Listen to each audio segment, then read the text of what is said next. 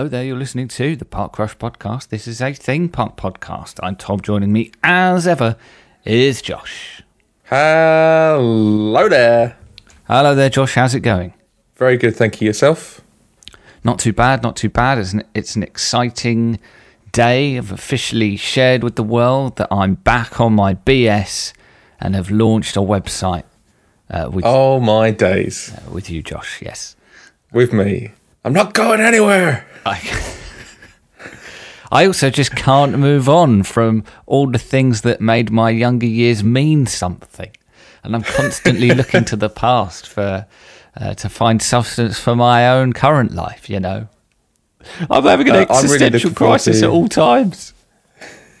I'm looking forward to shutting down this website in about five years' time to uh, focus on a generic news show, uh, which doesn't take off.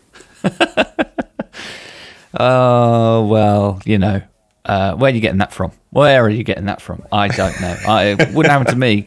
Wouldn't happen to me. I'd never shut down a moderately successful website that allowed me to uh, do things and achieve things that I could never have dreamed of uh, in favour of a uh, generic news show that goes nowhere. I would never do that. That sounds ridiculous. Never do that, no. Absolutely absurd. I mean, there were some good bits that came out of that, if I'm honest. Oh yeah, absolutely. Some of my absolute best video editing work was uh, born from that. Uh, well, half, Um, fittingly named half-assed project, but Yes. alas, Um, R.I.P. High School Reviews.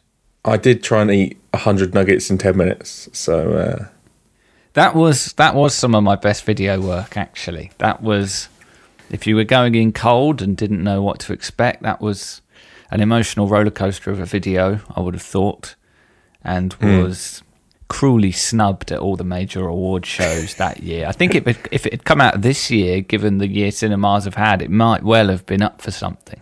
Best direction, best been, sound yeah. editing. oh. I reckon at the very least. I almost want to uh, put together like a live stream that infinitely loops that has like all of our best and worst moments on it. Um, I mean, sure. Funnily enough, I do have. I, uh, I won't stay on this for too long because everyone listening will have no idea what I'm talking about. Basically, this Thing Pump podcast is the is you know the latest in a long line of internet-based projects that we have pursued over the last decade. Uh, It Yeah. started with kind of a video games blog, which grew into kind of an all-you-can-eat entertainment news and reviews site with podcasts, videos, and live streams, and actual industry event coverage and reviews and all sorts of stuff. And then there was kind of this network of various podcasts called Half-Assed, uh, which will expand various topics. Then there Yeah. was, then there was this, I guess, right? We didn't. that was then there was Park Rush. I don't know if there was anything in between Half-Assed and Park Rush. Maybe not. Uh, no, I guess while that was going on uh, in the early ye- years, I was also vlogging uh, yes. separately, but uh, yeah. Then half-assed, then this, yeah. I think you know there are other bits and pieces that we pursued separately uh, in the interim at points, but those are the kind of the three that come to mind when I think of uh, the time we've spent, stroke wasted together. and now we come to uh, newhighscore.co.uk, which uh, we've been teasing for a little while on the podcast because, of course, for a long time the show notes have been hosted at joshualawrence.info, but now they will live at newhighscore.co.uk, which is kind of. Um, uh, a bit loose at the moment in terms of what it's for, but basically it's a, a website encompassing editorial, podcasts, and video that I think are mostly going to skew video games early doors uh, on the editorial and video side of things. On the podcast side of things, it's very much Park Rush carrying the load for now. But yeah, go and have a look. Newhighscore.co.uk. There is a post that will more succinctly uh, outline what it's all about and what we're hoping to achieve. And hopefully, you like the look of the site. I like the look of the site, Josh. So I like it, yeah. I think it looks quite smart. I mean, we sh- we should like it for the what we paid for it. That's true. That is true. But yeah, there we go. Do uh, please check it out and and enjoy it. Anything else been going on this week, Josh? Um, really, you know, normal week. You know, nothing happened at all. Um, you know, just casual. Went to a theme park, and Wait, uh, what? that's about it, really. You know, Wait, what? A theme park? What? Wait, yeah, you know, What to a theme casual Tuesdays. Casual Tuesdays. Oh yeah, yeah. It was a bit of a. I was in a bit of a brownie-induced fever dream for for the day. To be honest, I I ate too much brownie too early in the day. I mean, six o'clock in the morning to have eaten that much brownie. It's not something Yeah. I would recommend. Frankly, it felt good at the time, but slowly but surely, Brownie, brownie, wine gums, and Mountain Dew in my uh, case. it's a good. It's a breakfast of champions. yes, There's no doubt about that. But um, yeah, we did indeed go to a theme park this week. We went to Alton Towers, which was very exciting. Uh, of course, my uh, uh, my fraud status when it comes to my theme park fandom is well documented, and it was only a couple of weeks ago that I finally would, was dragged kicking and screaming against my will to Th- Thorpe Park, and uh, finally the same has happened now for Alton Towers. The weather could not have been better for it. it was maybe the most miserable day of the year to date in terms of weather yes. all the Florida downpours with none of the Florida sunshine or humid, warm temperatures. It was cold and windy and very, very Yeah. wet, which was quite depressing, really, because it is May. But Classic British May weather.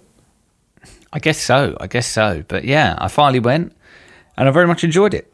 And um, for my first Alton Towers experience, I was pleased to be able to get on all the major th- roller coasters at the very least. And I thought it was uh, a a far superior theme park, I must say, to Thorpe Park. So Oh, I guess we'll just go through the day, Josh, how it went for us. So. yeah. I mean, it's a long ass drive, but what I would say, and I think I said to you at the time, is that based on my experience, I would in fact recommend Alton Towers to someone who, let's say, lived in our neck of the woods, meaning that it's a north of three hour drive. Uh, I would not recommend someone who lived near Alton Towers, for example, coming and doing that similar drive the other way to go to Thorpe Park. No, I agree. How, how did you find the drive? Was it nice to be back on the open road for an extended period of time, despite some hair raising driving from our fellow Britons?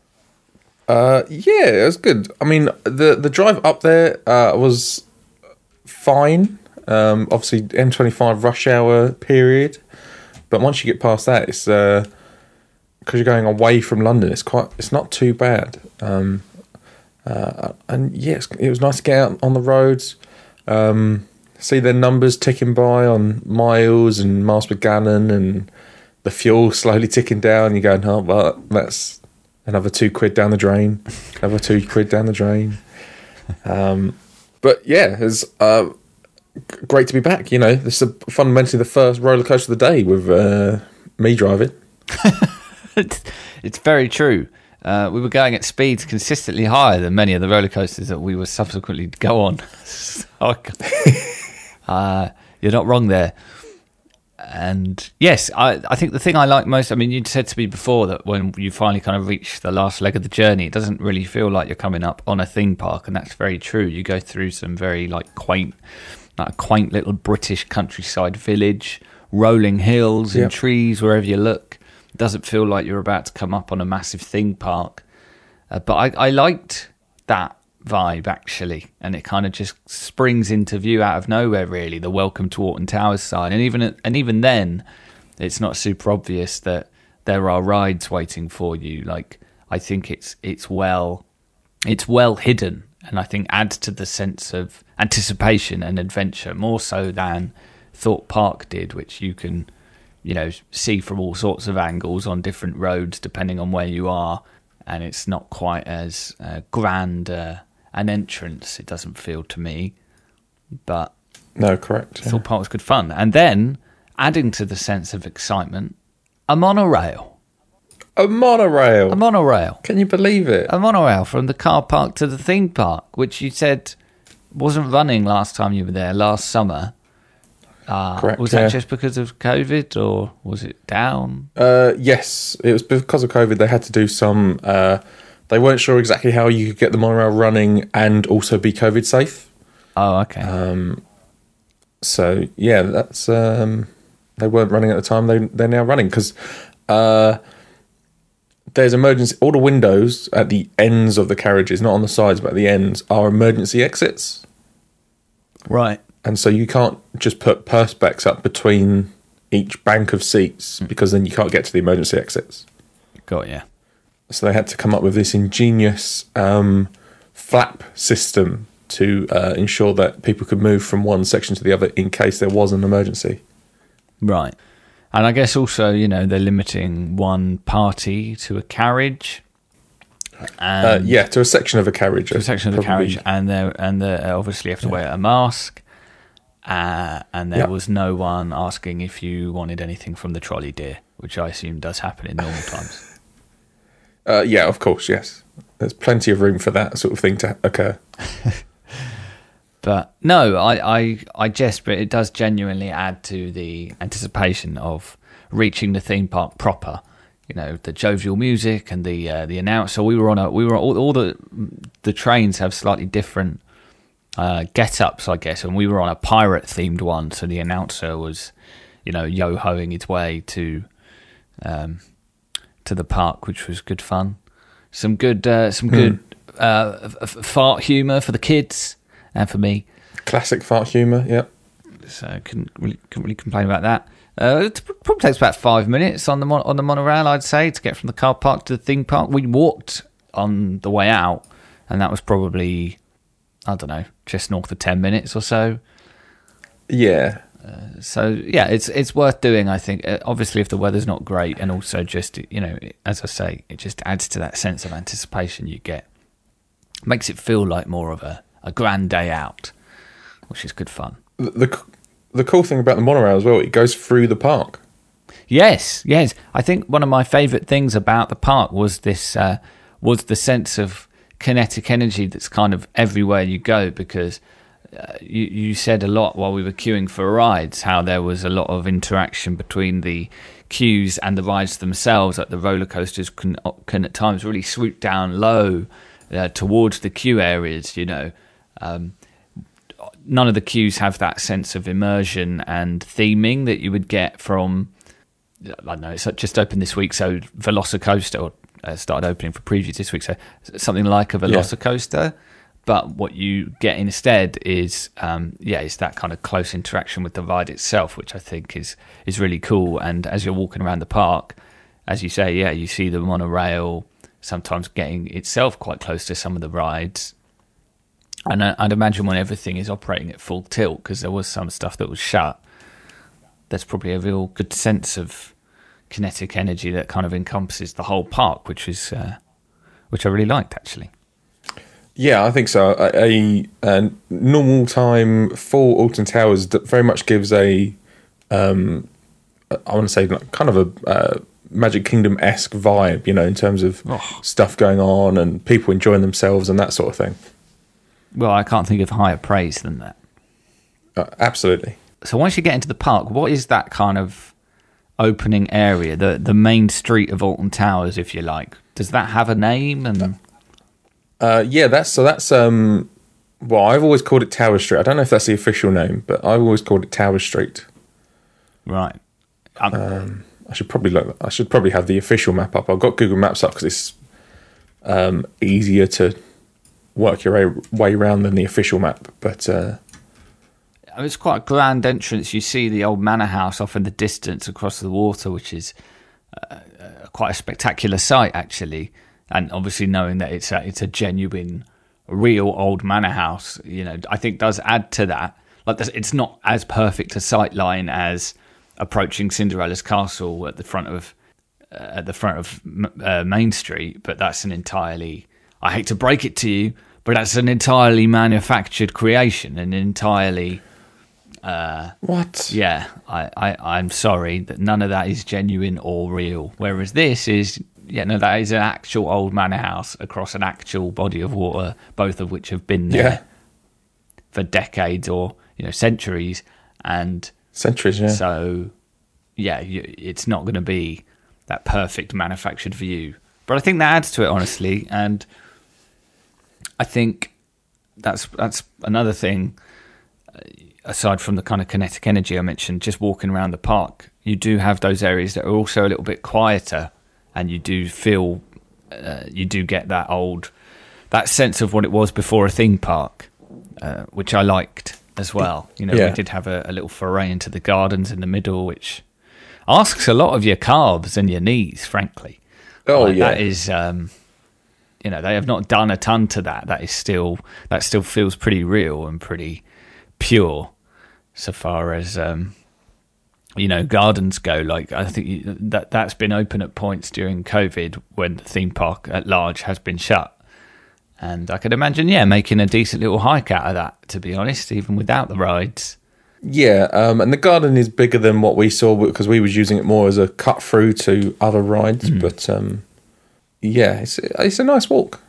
Yeah, for sure, for sure. You, oh, by the way, we should note clearly, clearly, it maybe doesn't need to be said, but we we obviously failed to persuade Abby, who came on our Alton Towers episode. Uh, sorry, our Thorpe Park episode because he came to Thorpe Park. We failed to persuade him to come to Alton Towers. Yes, he had a ticket. He, he had a ticket, and uh, you know, uh, from what I know about Abbey, he would have liked those gardens. You know, some some nice, yeah. quaint, old man birdwatcher vibes. Didn't even need to go on any for roller sure. coasters to have a great time. Yes, I'm sure he would have loved sitting in the rain while we went on roller coasters. Yes, absolutely. I've no doubt of that. Uh, I guess in terms of the, uh, the that main entrance, main entrance Tower Street, as you call it, uh, at the end of the yeah, day, we that's did. the official name, by the way. It is the official name. Oh, nice. We Yeah. we did spend a bit more time there at the end of the day. Uh, there was a there's a coffee shop. Grabbed a coffee on the way out. Went in the the uh, the gift shop, the the main gift shop. You got your pick a mix. Have you Yes. have you eaten all the pick a mix yet? I, I've eaten the majority of the pick a mix. uh, the only thing that's left is the dolly mixture because that's my least favourite. What makes that p- pick a mix so special to you exactly? Because it's not like made in house or anything, is it? It's not even Br- Alton Towers branded. They just seem like they must have No. buy it in from somewhere. Yeah, um, I guess it's always just been a tradition, like because pick a mix has always been great fun wherever you are, and it used to be obviously in COVID times it's not pick a mix, it's been pre-picked and pre-mixed into a tub for you. Um, so you can't do can't do the picking and the mixing yourself Ugh.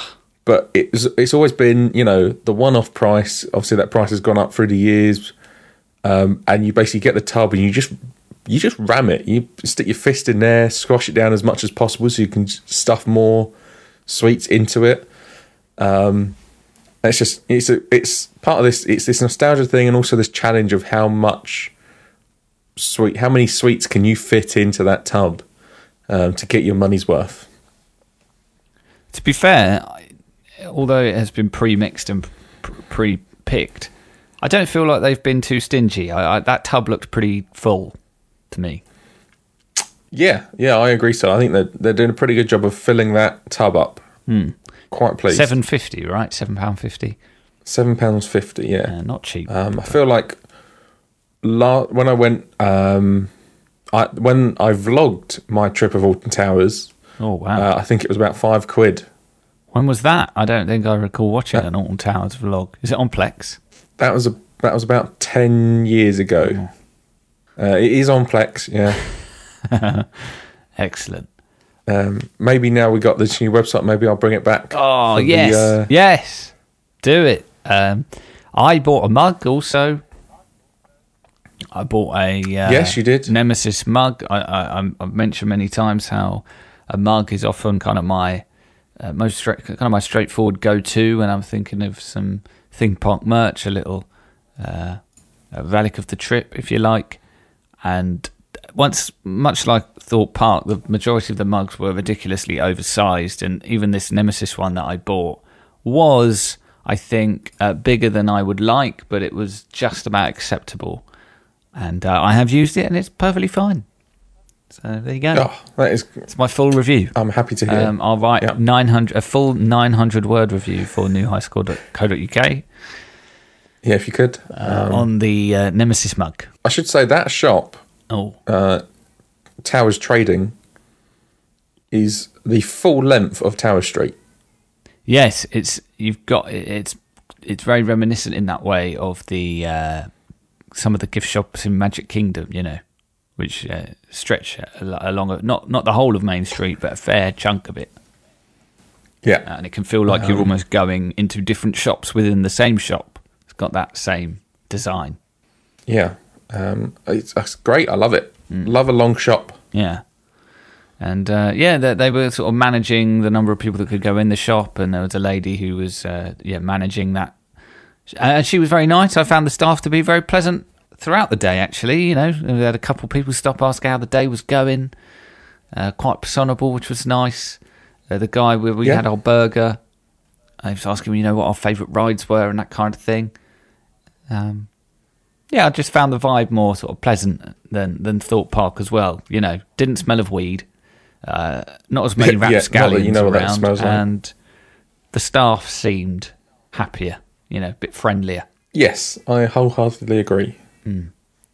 I guess actually uh, we should start talking about rides, but as I just mentioned, burger, better burger than the Thorpe Park, not a Burger King burger. It was a in-house burger, but still very much uh, the uh, style of cheeseburger that you would expect to see in a McDonald's or a Burger King.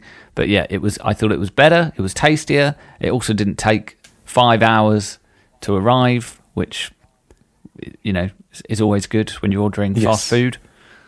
So Um, there we go. It was really weird. Like all of the burgers seemed to be like knockoffs of Burger King burgers. Like you had the bacon double cheese XL, uh, you had the Whopper equivalent, um, you had double Whopper equivalent. It was um, kind of bizarre in that way, but yeah, it was, it was good.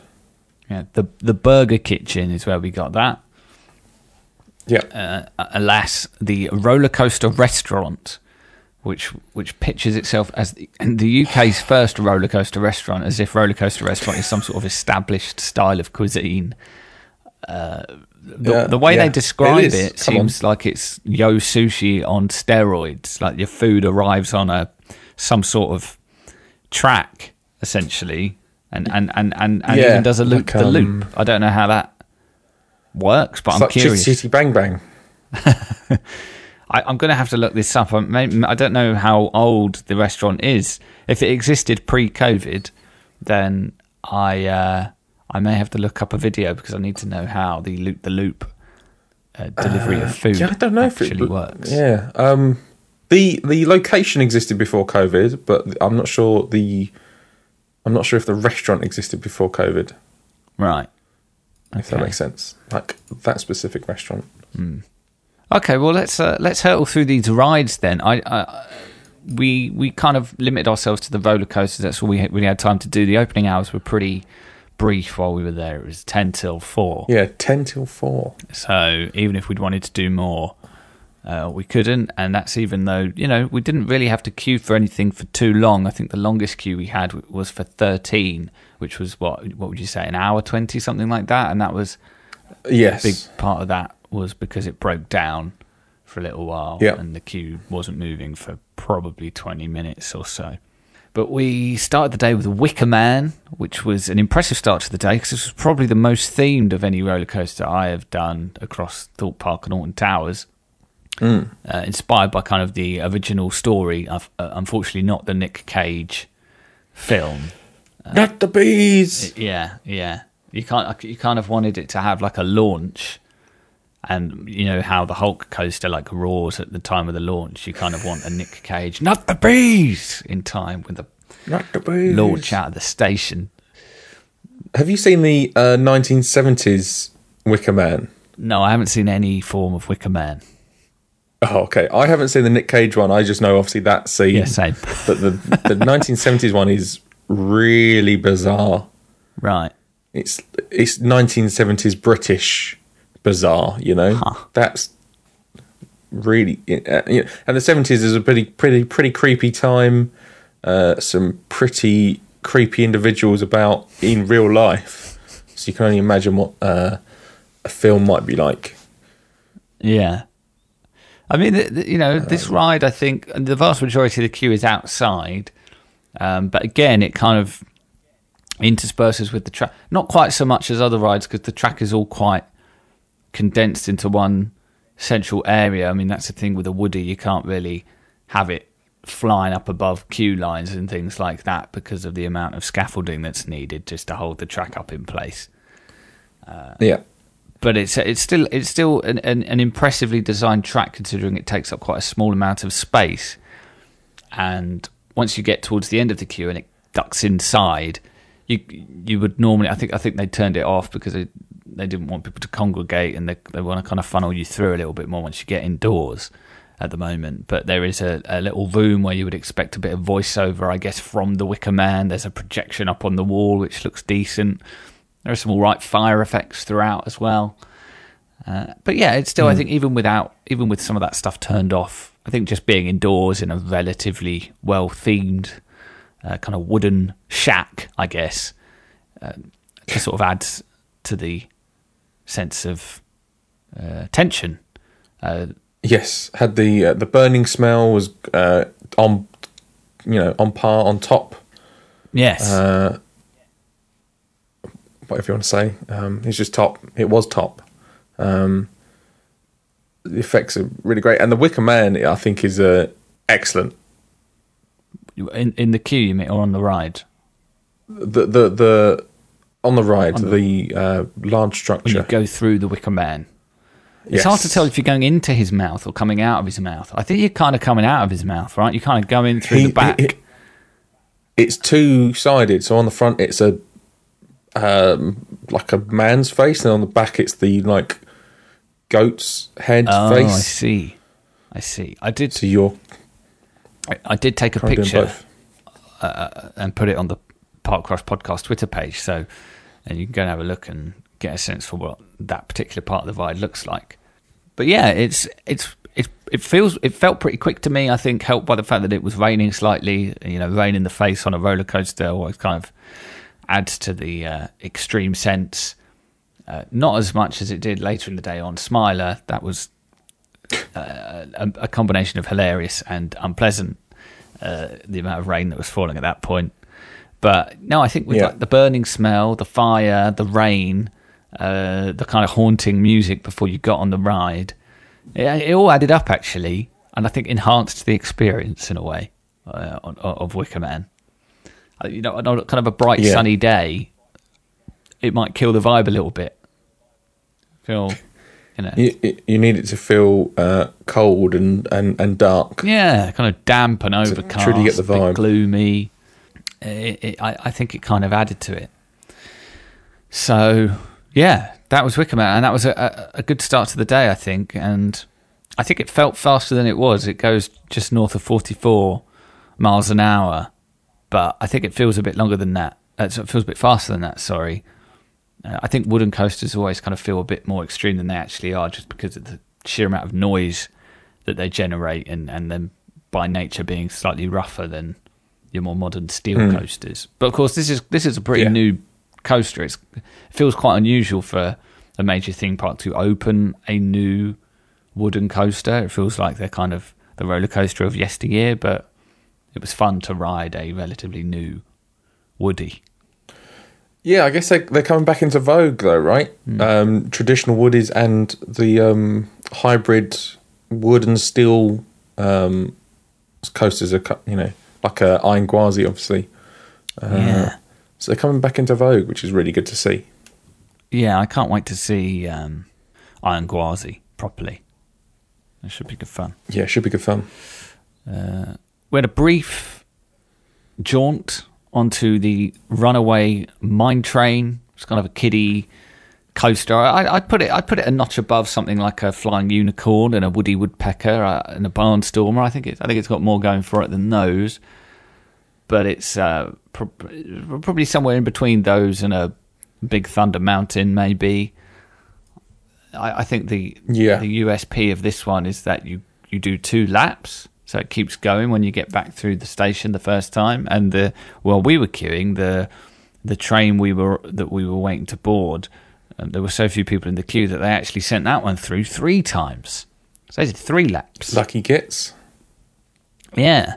It reminds me of a time where my sister and I were on the Flying Unicorn and it was so dead that the people there just literally just let us keep staying on and we were front row Flying Unicorn about six times in a row because no one else was coming on the ride. Wow. Oh, I know. It's absolutely amazing. It was the closest I've ever felt to like having a theme park to yourself. Uh, and and I, I, I still call what I still call that ride Flying Unicorn, even though it is now what Flight of Hippogriff. But uh, that Yes. time we did it like six times running. It it was still that was pre Harry Potter, so that ride felt very very neglected back then. It was you went to that area for dueling dragons and maybe Poseidon, and that was about it. Really, no one Yeah. really cared for the Flying Unicorn, alas. Uh, It's No. Um, yeah, correct. So it's always had a special place in my heart for that one specific time that we did it six times back to back. And another good example, Josh, of the of the staff being good fun. There's a guy living it Yeah. up on the uh, runaway mi- mine train. On the Choo choo. on the controls, choo choo. Yeah, it's the oldest roller coaster in the park. Uh, yes, it is now. Yeah, um, because Cook, when Corkscrew went for thirteen, um, obviously that was that Corkscrew was the oldest roller coaster in the park. Full stop at the time, because it was there from uh, when they started moving into roller coasters. Um, Corkscrew now can be found partially at the entranceway to Alton Towers. Yeah, Um, they have some of the old corkscrews um, as as a sort of feature in the um, open sort of area before the ticket barriers. yeah, they've they've re- reused it for decorative purposes, kind of like Yeah, They've got uh, sections of the old Hulk track at the entrance to the uh, Hulk coaster at Islands of Adventure. Yes. Um, one of my favourite parts about the runaway train, uh, unfortunately, we didn't get to witness it because the rapids were down. But it's the interaction between the train and the rapids. Yes, yes, that did look like it could potentially be pretty cool. But yeah, the rapids were down. They were the, they were it was completely empty of water. Yes, I'd imagine they uh, turn it off when it's when it's bad weather because they know no one is going to ride it. So why waste money running it? Yeah, the the rapids also fly past uh, like a pizza restaurant, right? Which Yes, yeah. again would be uh, be a cool place to have lunch if they'd been running. Uh, once a uh, Pizza Hut, um, and you can tell it is because it has the Pizza Hut traditional Pizza Hut structure of a building. Um, now uh, generic uh, own brand pizza and pasta. Have you been in there before? Is it is it is it solid pizza? Uh, I haven't been in it since it wasn't a Pizza Hut. So last time I went, it was a Pizza Hut. Still, um, but it was like only buffet pizza, Right. which is the best parts of Pizza Hut, quite frankly. Uh, so yeah, you like you pay like what eight quid, and it's like unlimited pizza. That's all right. Um, and I believe it's the same now that it's the buffet, and now it's own brand. It's still just a buffet, um, and it's pizza or pasta, or you got the side salad, obviously, and you pay like eight quid, and it's you know go nuts. Lovely jubbly. I think Nemesis was next for us after this. That was the next coaster that we did. Yeah, Jewel was shut because it's an indoor ride, obviously. Um, yeah. and so was uh, and so yeah, Nemesis was next on the list. Now you've It's a bit of a walk from, you know, all, all of these rides, right? Don't know how you feel about that. yeah no. I it felt like it did feel like there was a solid gap between the runaway train and um and Nemesis. But I mean, like I said, to be fair, I didn't mind it because the thing with Thorpe Park is that everything kind of felt like it was very much on top of it, on top of its, on top of one another. Every ride. Uh, Yeah. Alton Towers felt a bit more spaced out, like there was a bit more to admire about it besides just right what we're doing now, you know. Uh, and and I liked I liked that about it actually, so I didn't mind the the slight trek that we had between the train and Nemesis. I thought that was fine, and I think Nemesis Nice. had some of the best, as we talked earlier, kind of ride queue interaction There's a, a loop that kind of barrels uh, on the way out or on the way into the loop. I can't quite remember now, but it kind of goes underneath the, the queue, uh, similar to uh, Kumba in Busch Gardens, and the way that flies underneath a walkway at one point. If you've been on that one. Uh, that's that's the Uh, vibe yeah. I got from this. But you've waxed lyrical about this ride on this podcast many times, Josh. I think you listed it on one episode. I think you, you said it's not anymore, but at the time we did uh, we did an episode on our favourite coasters of all time, and I think this Yeah. was it for you. Uh, It was. your boy John Wardley. Yeah. My boy, represent. Um, yeah, I still love this ride. I, it's it's so. I think it's so impressive that it's still, uh, you know, relatively speaking, so smooth for how old it is. Um, and it still, I think, for me, holds up so well and still really good fun. Yeah, definitely. I found it to be. I found I, I didn't find any of the coasters. I mean, I, I came off some of the ones at Thorpe Park feeling like I'd really been thrown around quite a bit, to be honest. I don't know if that's just because uh, I, I was taking a bit to adjust because it was you know my first theme park visit for over a year, and the last theme park I'd been to before then was um, Singapore, and there aren't really too many. Uh, that well, there are no coasters of the same extremity as the ones at Thorpe Park. So it'd been a while since I'd done a, a bit of a hardcore coaster. Maybe that didn't help, but I didn't find any of the rides at Alton Towers to be quite so uh, rough. And and I think of all of them, I expected maybe Nemesis to be that, and it wasn't really. I, I found it to be totally fine, and it's so we should say it's like you know it's an inverted coaster. Uh, lots of corkscrews and loops. Goes at about fifty miles an hour. And I mean, how old is it? It's not. I mean, as we've established, the train is the oldest coaster in the park. But I think you know people maybe don't think of that one when they think of the big coasters. So would this be the oldest of the the big boys? Um, yes, it would be. Yeah. Cool. Um, I can't. I can't remember ex- an exact uh, year. Didn't you write a? But Didn't you read read a book about this ride specifically? uh, no, it's about John Wardley uh, and his um, career of building roller coasters. At, but it's called "Creating My Nemesis" Oh, okay. because this was his first big one. Uh, 1994. Oh wow. Um, yeah, so almost as old as us, Tom. oh boy. Oh boy. Yep. What's um? Is there anything that sticks out from that book in terms of the thought that went into the design of the coaster? Because again, it's um, it's quite tight. Like it, it's fit into a relatively small space for how Uh, much track there is. Yeah, so I guess the one of the main things is that they couldn't go up because the because of the rule there, um, and you can find this with all the rides there.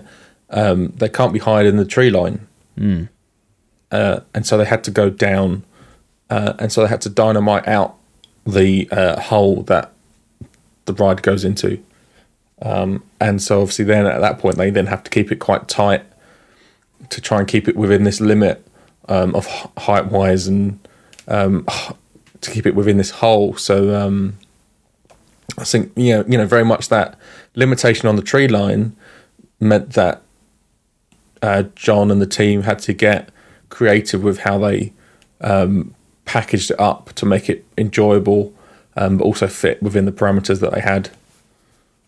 Right. Yeah. It's interesting. Like, yeah, as you say, because they've dynamited out a big section of the ground for this ride, it doesn't go as high as some of the drops would suggest. Like, as I say, it's quite a lot of track fit into quite a small space, and it does take you up a chain lift and then send you back down. But you'll ne- you never feel you, you you feel quite close to the ground throughout, which means there's quite a lot of near misses, or it feels that way anyway. Which I think um, Yeah. adds to Um, I should say as well this this is the f- one that um, this is the ride that s- sort of spawned the code names that Alton Towers use for their roller coasters, which is Huh. uh, secret weapon. Um, so they all they all- you know that John Wardley wanted to design this based on uh, sort of like a secret weapon. This was basically called Secret Weapon One, and then they revised it to called Secret Weapon Two, and then since then all the roller coasters have been codenamed Secret Weapon Three, Four, Five, Six, etc. I think it's going to be quite hard to strike that one off in that location, obviously because the rock is quite hard.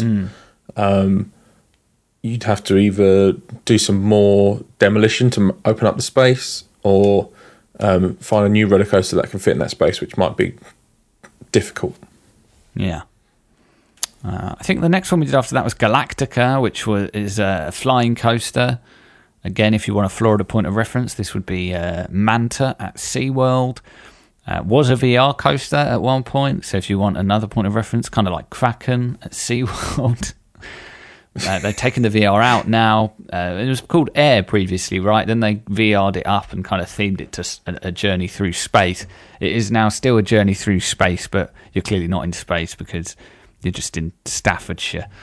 But I thought this was probably my favourite coaster of the day, just because, yeah, I think you know these flying these flying coasters. Believe it or not, Josh, they make you feel like you're flying. It's pretty cool. It's pr- it's pretty cool. Cool. Yeah, there's a decent chunk of time where you're kind of lying on your back, takes you upside down. Some nice corkscrews. Again, a lot of it feels pretty close to the ground in a way that I liked. And there's, again, quite a few near misses with the queue. So a lot of these rides have that Yes. stuff going for it. I didn't realise this was another John Wardley joint. But um, yes. he, he gets around that guy. He's a busy man. Yeah, I, I should also mention that um, the uh, quite a number of these uh, uh, some of these rides are all B and M, Bollinger and Malabar, uh, Mabillard rides.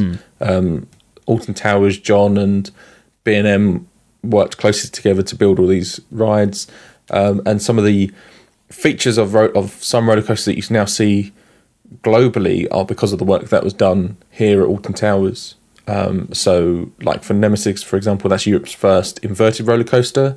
Um, and at the top of the chain lift, you have this sort of little little drop, which then levels off before it goes into the big drop. Um, Right. And that was there to stop the chain lift from breaking every time, because quite often the chain lift would break if you went straight into a drop, because the weight pulling on the chain would break the chain. So they did this little drop to solve that problem. Um, and uh, this uh, Galactica, which was formerly known as Air, um, was B&M's first uh, flying coaster in the world. and I think it, you know it felt it felt pretty long to me as well. I think something a lot of these rides had going for it, actually going for them, was that they didn't feel quite so in and out as the ones at Thorpe Park, and I thought this one was similar to that. I think I don't know if it's just because more of them have You've got a few. I don't know. It felt it just felt to me like there were right more rides with chain lifts, which obviously kind of maybe artificially extends the length of them in some way and I guess it is a bigger theme park. So they've all they all the roller coasters felt like they had a bit more of their own dedicated space, whereas hmm. Thorpe Parks, you know, there's less room to work with. But I think this one f- probably was close to two minutes long again, and just makes you feel like you've got more for your for your time. Really, the the time that you invest in the queuing, and this one had. This was probably after thirteen, the longest queue that we faced during the day. But again, I just I just love the sensations that these kinds of rides create. And until now, the only one I'd done was Manta, so it, would, it was nice to do a different one. And um, Yeah. yeah, I, I don't think it's as good as Manta, but as I say, it was probably No, my favourite roller coaster of the day. Although we're going to get to a couple which did, if anything, was going to beat it. Um, they came later in the day. Uh, we did while we were over in this area. Actually, one of the few non roller coasters that we did. In fact, maybe the only non roller coaster that we did was a member of the Retro Squad. You talked about the Retro Squad a few weeks ago on the podcast when it was announced. It's just like a collection of Yep. flat rides. We did was it Funk and Fly? The closest way, I, the best way I could describe it would be the scene in Toy Story where Buzz is going to show all them toys that he really can fly, and kind of Uh, zips yes. around Andy's room, uh, but not in a particularly stable-looking way. He's a bit up and down and all over the place. Gets caught on the uh, the rocket ship thing that's hanging from the ceiling at one point. Felt a bit like that. I felt like I might fall Uh, out. I did not yeah. feel particularly secure. This is uh, for people that know roller coasters or rides. This is a paratrooper style ride. right. Um, And a good soundtrack. Yeah, uh, yeah, 80s soundtrack. You can't get, you can't beat that, really, can you? No. I would say that the ride that was that used to be where Funk and Fly was, which uh, was Ripsaw, was great fun. Um, but unfortunately, that was removed back in 2015. What are some of the other retro squad rides? We di- we didn't do the other ones, but I think there were only three or four. Um, yes, you've got uh, Mixtape, which is in the X Sector, uh, which is a smashing jump ride.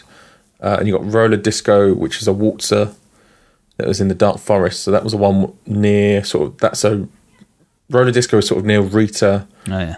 uh, and then Mixtape is near uh, Oblivion and Smiler. Uh, there's a fourth one as well, which hasn't opened yet because um, it's in the world of David Walliams, uh, which isn't open yet. Uh, and that's Flavio's Fabulous Fandango. Bless you. Yeah, thank you. Um, yeah, Well, then it was on to the Dark Forest and it it was. Rita. Yeah. Quick. Quick jump through the uh, garden up to uh, Yes. Yes, that is the point where we went through the garden, saw a nice uh, uh, uh, pagoda, which was yeah, uh, the the water spraying out of the top of that did not play nice with the wind, and I think could easily have soaked people when it would otherwise have not. And Yeah. like I said, tough on the old knees and, and calves. There's sure some, is. So, some some some serious walking to be done if you choose to take that cut through. Uh, also, um, another thing uh, we, we haven't mentioned so far, but does add as well to that kinetic energy that I keep mentioning around the park, and, and you see it when you're going through the gardens, is the cable car, which I was Yes. clear on how exactly that was running throughout the day because I mean it was running, but sometimes appeared like they just weren't letting people on. Then maybe it seemed like people were being allowed on going one way but not the other. So Yeah, it seemed it seemed more or less empty for some reason. yeah, it's but it's hard to know if that's a COVID thing or a weather thing. I think it could have been the, a weather thing, given how windy it was at points. Yeah, I think it. I think it's a weather thing, not a COVID thing. I think it's because it wasn't running at all the last time I went. Um, so, like they, they weren't even moving uh, in one direction. Um, they were only doing using one section of it. Um, so yeah, who who really knows? Yeah, Rita then is um, in in the early goings anyway. That the start of that ride and the way it, it, shoots you out of the station, even with like the traffic lights counting down, feels v- is I mean, it's very reminiscent of Stealth at Thorpe Park, which we talked about a few weeks ago. But whereas Stealth basically then just sends you straight up into a top hat and back down again. uh, at a high speed, by the way. That's like north of 80 miles an hour that you go to in about two seconds. This one, I think, it's going about 60 maybe. It's closer to Rock and Roller Coaster in terms of the speed it sends you out of the gate. But then there is more to the track after just the launch itself. And I think actually this, in some ways, I think probably other than Smiler, was uh, felt like the most holy moly, uh, my body is going through the wringer here uh, roller coaster of all of them. But in a but in a in a nice way. I wasn't like whereas some of the rides at Thorpe Park felt rough, and I was banging my head between the restraints and that kind of thing. I didn't get that one on this. Uh, and I, th- I, th- I think some of the restraints on these rides also just maybe sat a bit tighter to your body, and they didn't they didn't extend up quite as high, even on someone like me who's a bit shorter. Obviously, I think that's part of the problem I have when it comes to banging my head on these restraints, the over the head restraints. But all of these ones, I think, sat a bit tighter to you, Yeah, so I didn't have that problem. But no, I really like this ride, and the theming is interesting because it used to be, or you were saying, it used to be like a a racing themed coaster, and then kind of became something a little bit uh, more in tune with Yeah, the spooky so- setting. Uh, yeah, so it was originally themed to drag racing, uh, much like Stealth, um, and I guess Kingda Ka in the US, um, an Xcelerator in the US. Um, but then that was there uh, when uh, it was part of Ugland, which didn't really make sense. Ugland. Yeah, Ugland, it was like a prehistoric era, so that's where Corkscrew was um, as well. And then it it was kind of it was kind of a bizarre area, but basically instead of it being dark forest themed, it was um, rock themed, uh, and you had Corkscrew there, and you had some dinosaur bits and that sort of thing. Um, and then when they got rid of Corkscrew and they replaced it with thir- replaced Corkscrew with thirteen, they went to this dark forest theming uh, and they changed the theming of Rita so it looked like it was an abandoned uh, speedway that has been slowly being retaken by the dark forest. And the other ride in the Dark Forest was 13, which Yes. I think was up, was probably alongside Wicker Man the most themed of the roller coasters that we went on that day. Although not as scary as um, you recalled its original advertising campaign, which maybe was trying to create the sense that it was scarier than it actually was. Kind of Yeah, I don't really know what the story was on this one, but again, it was kind of it, it made more of the dark forest setting. There was it, it seemed like maybe it was based around this creepy girl who'd gone missing and maybe been corrupted by the dark forest and was just counting to thirteen in a kind of a creepy way throughout the queue. Yeah, so um, some of the like marketing around it was "Ride into the unknown" was one slogan. Uh, "Ride the demon of the dark forest." Um, "Surrender in March 2010" uh, was kind of you know things like that. Right. Another John Wardley joint. And this is where Corkscrew used to be, specifically. This is what replaced Yes. Corkscrew. Is, Yeah. it, is, it, is, it, is it a worthy successor to Corkscrew? Um, not if you're into big coasters. Um, Corkscrew was very much.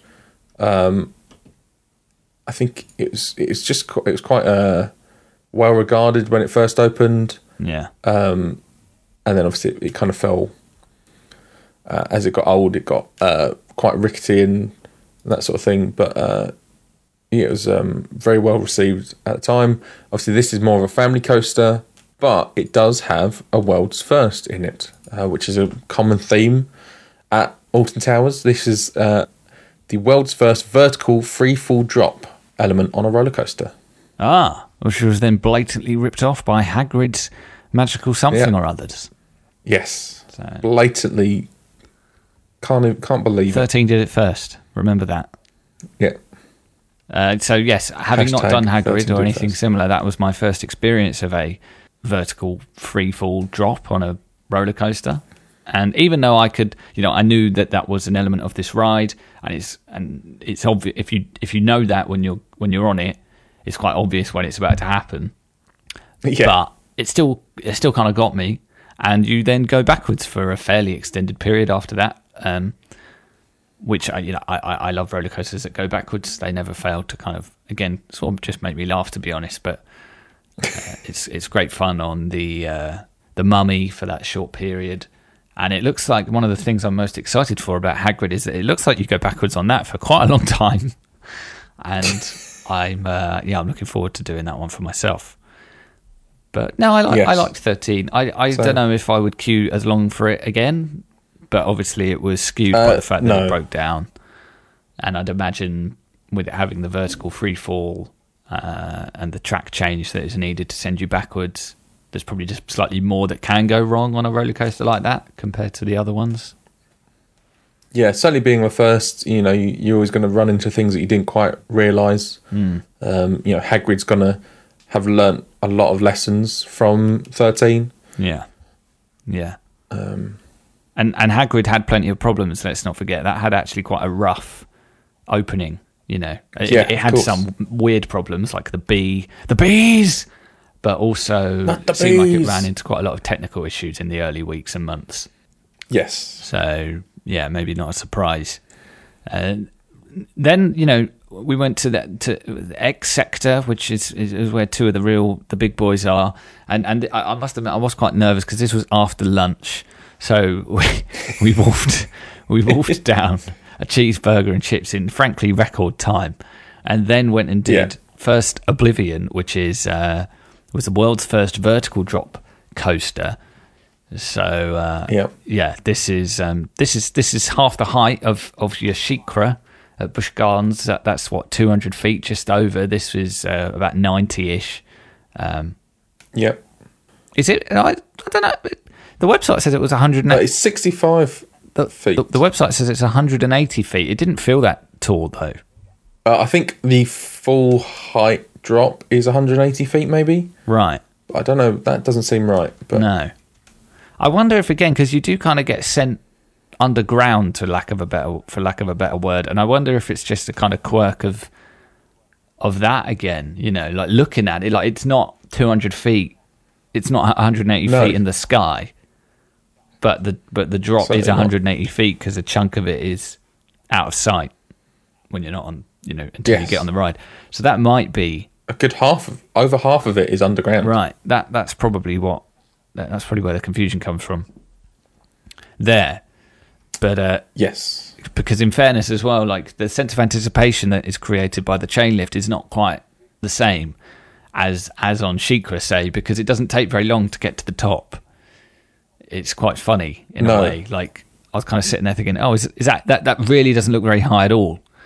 But no, that that would actually make sense. That that a, a fair amount of the drop is actually underground and out of sight. But then beyond that, there's not really anything to it. There's, you know, there's no loop or anything. But that drop gets you, to be fair. And uh, again, as you say, Josh, another world first. So fair play. Yes. Uh, another John Wardley joint as well. Oh my word! Um, it gets everywhere. Uh, the, I think the the thing about this one as well is that it's um, one of the things that they kind of lose um, is what some of the stuff that they added that was there um, when it originally opened. So they still had the in queue video playing of the guy. He's like doing these like it's like black and white, and he's trying to do kind of mind games on you and that sort of thing. Um, there was no queue when we got there, particularly, so we missed it. Um, but then what happened was it used to hold you at the top, which it does still do, but it used to say, "Don't look down," and then it and then it would drop you. Um, but unfortunately, that was removed uh, back in 2004 um, because of sound restrictions. Oh weird. Yeah. It is also floorless, which I seem to recall SheiKra was not initially. I think when SheiKra opened, that had a floor, and I seem to remember it was kind of a. They made a big deal of the fact that hey, we've made SheiKra even scarier because now your legs are dangling. Uh, Oh, really? I Oblivion did not did, it, I assume, from day one. It's Yeah, certainly floorless yeah, yeah. right now, anyway. So there we go. Um, if you go on uh, the drop coaster uh, or dive coaster, sorry, as they call it, um, Wikipedia page, the photo they use, top photo is Oblivion. Oh well, there you go. Yeah, It's clearly got a lot of cred in the industry. yeah. Although There's one of them. There's a there's a I guess a SheiKra equivalent in uh, Heide Park in Germany. in Heide Park, Maybe we'll get to go to. Yeah, interesting. not UK Hyde Park. No, I was going to say. Still wouldn't be the Yeah. scariest thing in our Hyde Park. That would remain a packed winter wonderland. Truly Oh. hell on earth. Yeah, this very much does look. I'm just looking at this Heide Park. It very much does look like a uh, SheiKra slash Griffin clone, but not at all. Right, yeah. Okay, well, then we came to the Smiler, which was the one I, you know, again, as I say, having had lunch especially, was the one I was most trepidatious of.